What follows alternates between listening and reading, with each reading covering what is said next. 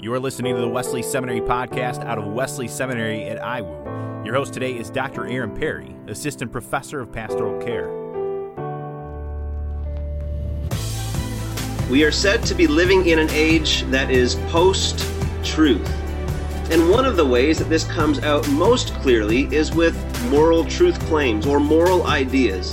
We say that our morality is grounded in our story, in our tradition, in our culture, but is there a way to think about moral truth claims or morality that supersedes all those things, doesn't do away with them, but supersedes them to say that there is such a thing as moral truth? Joining us today is Jerry Walls. Jerry is uh, professor of philosophy and scholar in residence at Houston Baptist University. He is among my professors, and I count him as a friend as well. Welcome, Jerry. Thank you, Aaron. Good to be here. Now you write this. We're, we're I have uh, before me. I have God and Cosmos: Moral Truth and Human Meaning, which you co-wrote with David Baggett, published by Oxford Press. And right at the introduction, you write this: The notion of moral truth today strikes many people, not most, but many of the time, and a great many some of the time, as off-putting. Moral truth claims can seem dogmatic, judgmental, abrasive, pious, presumptuous. Sometimes they're even connected with and dispensed with superstition, and other times with imperialism and imposition. You say that moralistic is one of the worst terms of, disappro- of disapprobation and derogation nowadays. You go down, and then you write this. Uh, you and Baggett say, We could not disagree more or demur with more adamancy. Now, I'm, I'm wondering what an adamant demurral from Jerry Walls looks like so, so well, I would have to say, um, so first of all, I, I do think there's truth, unlike the, relative, the, the, the relativists of today who don't think anything is true other than different people's perspectives. So I'm very much a, a strong believer in truth. Uh, you know, so if you believe Jesus is the way, the truth, and the life, if you believe God is truth, you know, let God be true, all men be liars you got a really strong uh, reason right there to start with believing in truth. Um, so that, that's that's point A. Uh, that's the first fundamental division between those who think there is objective truth and those who think there's not. And then the question is whether whether morality represents such truth or not. And um, obviously, Baggett and I in this book and the other one we wrote, uh, uh, Good God: The uh, Theistic Foundations of Morality, we argue that there is objective moral truth and that it's extremely important. Now, one of the things that uh, conversations often deteriorate into is somebody who would not have uh, a theistic foundation, somebody who would not be a theist, maybe they're agnostic, maybe they're about atheist, and they would still say, "But I'm still a good person, right? They, I still, I still believe in morality, right? They they wouldn't they wouldn't disavow it altogether, but they would say they're still a moral person. What does it what does it mean for a person who would not share theistic foundations? Uh, how might you speak to a person who still shares a sense of morality with you?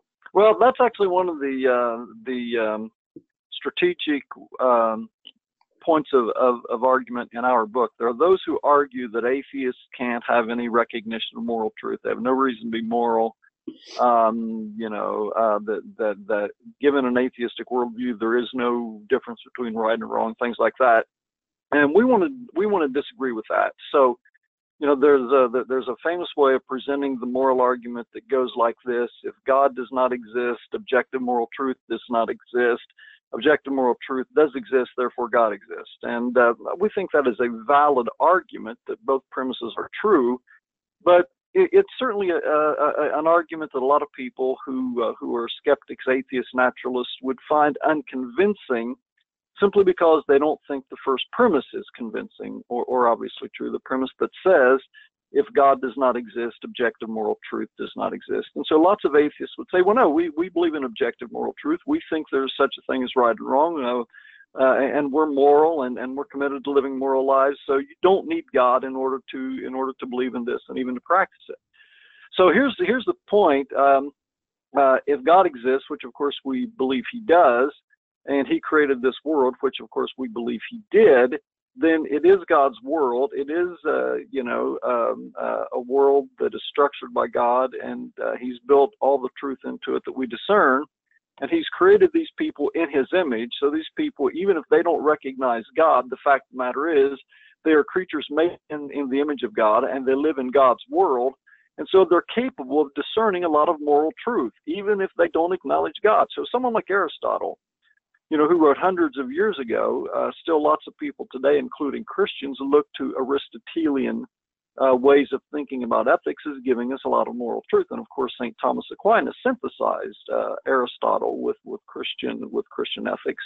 So the point of the matter is, uh, this is God's world. We are made in the image of God, and and you can look at a human being and say there's something beautiful about that. You, you don't have to be a Christian to to be able to recognize that a baby is a marvelous, wonderful thing and should be cared for, protected. There are right ways of treating people, wrong ways of treating people, and so on. So, so the question that Baggett and I are, are, are pursuing in this book is: so, granted, we both can see this. What is the best explanation for it? So, so we, don't try to press the atheist and say, well, you don't, you can't recognize any moral truth at all if you don't believe in God. You know, you, you, you don't have any reason to be moral. You can't possibly you know, moral in, in any fashion uh, without God. Uh, we think that's a wrong way to go we want to recognize, yeah, there's truth that we can all discern. Now, we, we would argue that atheism comes up short in explaining it fully, but they can still go a considerable way in seeing moral truth, making some sense of it. Again, because this is God's world, they are made in the image of God, whether they acknowledge that or not. So let's delve a little bit further into uh, the sense of moral obligation. You talked about um, the sense of wonder that we get at the birth of a of a baby and the sense of obligation that we have to treat to treat a baby in a certain way. There's a certain way to treat a baby. There's a certain way not not to treat a baby, and the the obligation that is widely shared right across across all culture right. um, is evidence right. for God. Um, and there's a certain existential cash value to that. There's such a certain existential value to it that that people feel that in their gut. They feel it in their bones that there's a right thing to do. Um, famously, uh, in the in the chapter on moral obligation, you talk about how uh, the famous philosopher Alvin Plantinga lists that as his uh, as the most compelling and persuasive, the best argument for God's existence. Uh, we've just talked on people sensing that sense of obligation in their bones, in their gut, right? It's just it's just in them. Why else do you think that the moral, the sense of moral obligation, is such a a powerful evidence to God's existence? Yeah, and and the the question then again comes back to this: How do you ultimately account for this conviction we have of right and wrong? Now, you know there there are evolutionary atheists, uh, naturalistic, uh, you know, uh, theorists who who say, well, look, we can explain why people have feelings of moral obligation. We can explain why they you know they have very, very strong convictions because all of these kind of beliefs have proved to be evolutionarily valuable and useful. So if we didn't have a strong feeling of caring for babies, you know, it, it wouldn't be too too conducive to survival, right? So so so the question then ultimately comes down to this. Um, are we obligated? It's one thing to say we, we, we have strong feelings of obligation, we perceive certain obligations, but the ultimate question is why? And so suppose someone says, well, look, I, I don't really want to be moral. Now, there are lots of people like that increasingly today asking the question, why should I be moral? Uh, you know, and certainly why should I go with traditional morality uh, and things like that? And and so and so lots of lots of naturalists are prepared to say, yeah, these are odd kind of facts. I mean, the idea that there's a way we ought to behave, that there's a way we are obligated, that we are accountable to behave. And again, what does ultimately explain that accountability? Uh, again, is it is it simply legal accountability. Uh, we're accountable to to the law. Uh, we're accountable to other people. Uh, uh, are, are, there some kind of abstract moral truths, you know, that you can just see, and you're you are obligated to to follow the truth, or you, you you're obligated to follow the good. You're obligated to follow justice. So so so Plato had these ideas of of these just kind of self-evident eternal forms, truth, beauty, goodness, things like that and, and lots of lots of secular lots of secular uh, uh, naturalists, you know, hold to these kind of Platonic ideals. Now, that makes a certain amount of sense, but the question ultimately comes down to: so, are we really just accountable to an ideal, an abstract truth, a Platonic idea, something like that? So we would argue that, that, that the deepest source of obligation resides in personhood. So if ultimate reality is a person, a person who is perfectly good, perfectly loving, all powerful, etc., that grounds a sense of obligation. And here's a, you know, a, again, one of the important points about obligation is this: you can't flout it. You can't flout obligation, okay, in the ultimate sense of the word. And it's hard again for naturalists to say, well, this is true because you know if you're really clever, if you're really strong, if you're really uh, savvy uh, and, and have enough going for you, you might be able to flout morality and get away with it, at least in the short term.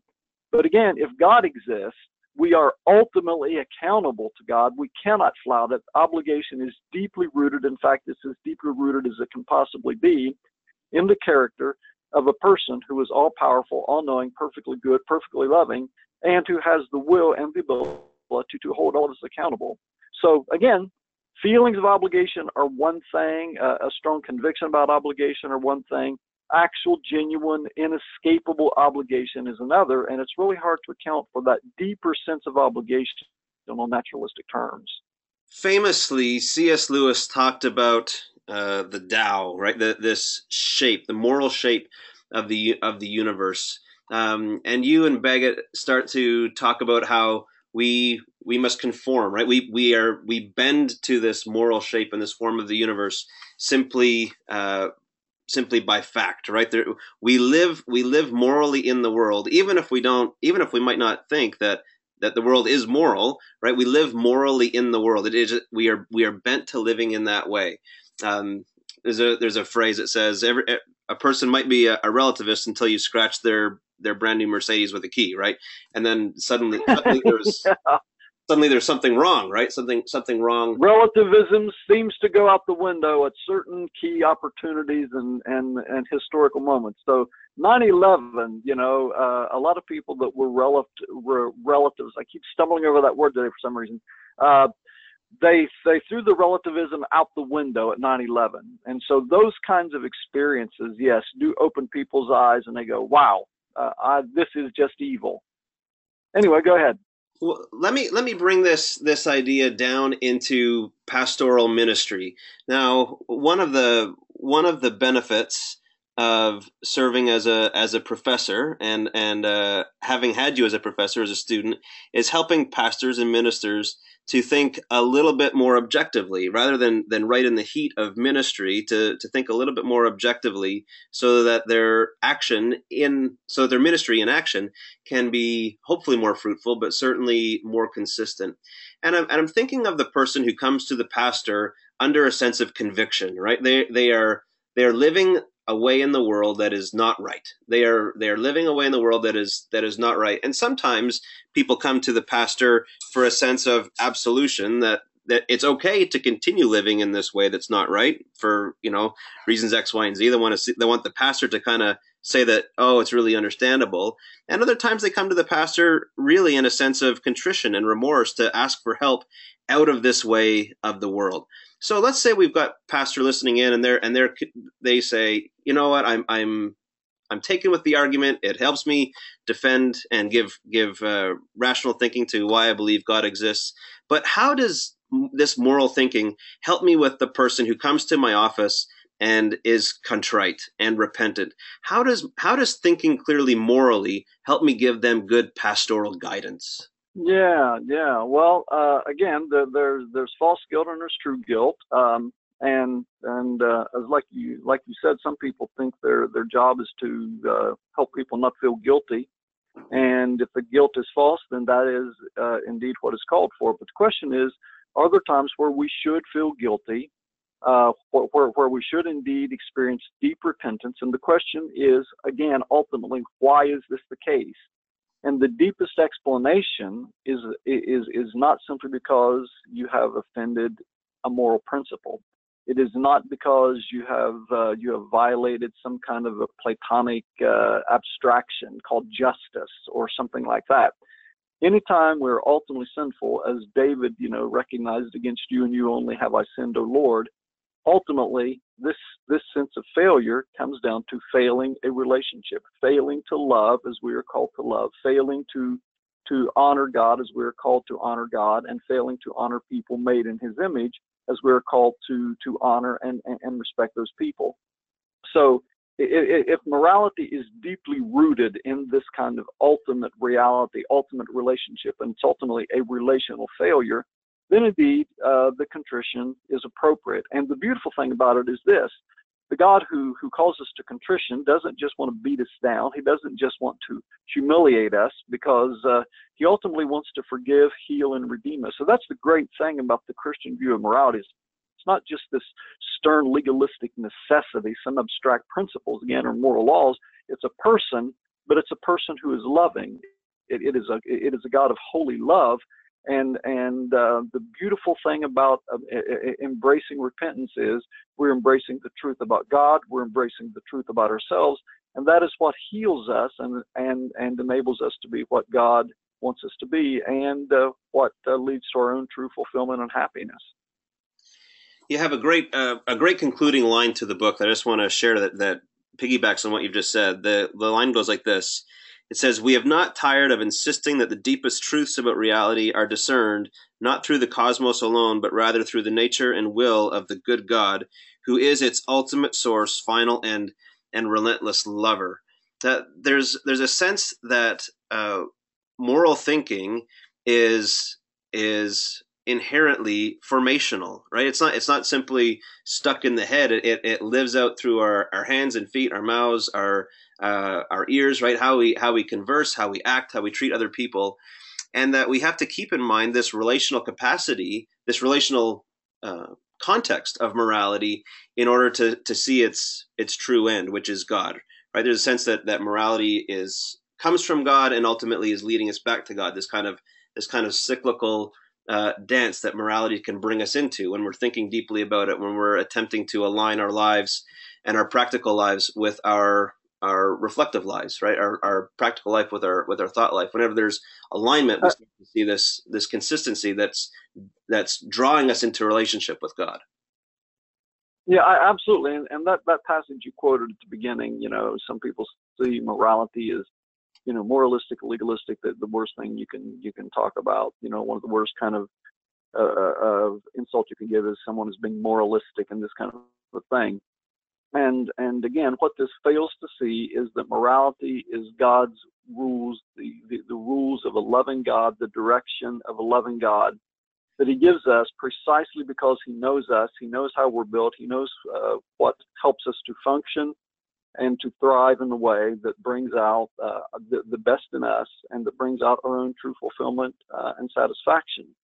So, so understanding morality in that way, that it's a gift of God that reflects the character of God, that ultimately reflects this ultimate loving relationality. So, if God is this God of, of love, this eternal relationship of love between the persons of the Trinity, and this eternal relationship of love is one of joy and delight, um, morality ultimately is about helping us to conform to that God, to His will, to His nature, so that we can share in His love and delight. And um, seeing it in those terms can just completely recast uh, uh, how, how we see morality and how we see the whole notion even of, of moral obligation. Joining us today is Dr. Jerry Walls. He is co-author, along with David Baggett, of God and Cosmos: Moral Truth and Human Meaning, uh, and personal friend as well. So, Jerry, let me let me maybe move towards concluding with by opening a really big question. Um, and that's okay. That, that that's this. You know, I thought the ones I thought you already had given us some pretty big questions. So so this one's really big. Oh, this this is the biggest. This this is this is the big. One. Okay. Okay. This, this is the whole thing. Is you know you and I have just been discussing the the moral or the relational aspect of morality and you've described God giving us these rules, this way of living because he knows how we're built. And let's say a, a person uh, just says, I'm not buying it. And I'm not buying it because the morality that we see from God in Scripture just doesn't yield that kind of picture right? Maybe they're and and you know i might say they're they're being selective in what in what stories they might be saying or what stories they might be picking and things like that. And there and i might want to give them some cultural context to to some of the the actions that god commanded Um, we often think specifically of the Old Testament, but there there are troubling stories in the New Testament as well, like Ananias and Sapphira, and and even some of the the judgment that comes through uh, through Christ in, in the Book of Revelation. How do you how do you try to interact with people who say, "Yeah, that that sounds like a good idea," but the fact is, I, have read the Bible, and uh, I'm just I'm not buying that God is that kind of good God that that he does not come across in that moral way. They might even say that their morality is higher or better than the morality of God. yeah, thanks, Aaron. Uh, that, that that is a tough one. So I, I would start by telling them to read uh, Paul Copan's book "Is God a Moral Monster?" just just for a start, uh, and looking at some of those difficult passages uh, in the Old Testament. But the question uh, it does come down to this: What is God's ultimate, highest, clearest revelation? And we believe God's ultimate, highest revelation is in Jesus Christ. And so, in His life, death, and resurrection, we see the heart of God. So we see as Jesus dies on the cross, you know, someone who says, "Father, forgive them; they know not what they do." We see a man who, when the adulteress is brought to him, and and um, you know, all the people are, are lining up to stone her. You know, he says, Let he who is without sin cast the first stone. So wrath is always uh, brightly understood God's anger at things that are destructive. So it's just like you know parents who get upset with their children when they engage in certain kinds of behavior. If it's truly out of love, the reason you're upset is because you know this behavior is hurting your child. They're engaging in something that is destructive. So God's wrath is precisely motivated ultimately by His love and wanting the truth to come home to us. So, so He He punishes uh, ultimately. Uh, with with the hope of bringing truth home to us, so we will repent, so we will uh, uh, uh, embrace reality, um, and and embrace our own our own happiness and and true flourishing and fulfillment. So, God is a God of love. God also gives us a lot of freedom. And uh, the unfortunate thing is, we can, with our freedom, uh, choose to reject God. We can choose to reject His love. I've written a lot about hell and how the very idea of hell actually is premised upon a God of love. It's precisely because God is love that we can choose not to love because he invites us to a loving relationship and love must be freely given.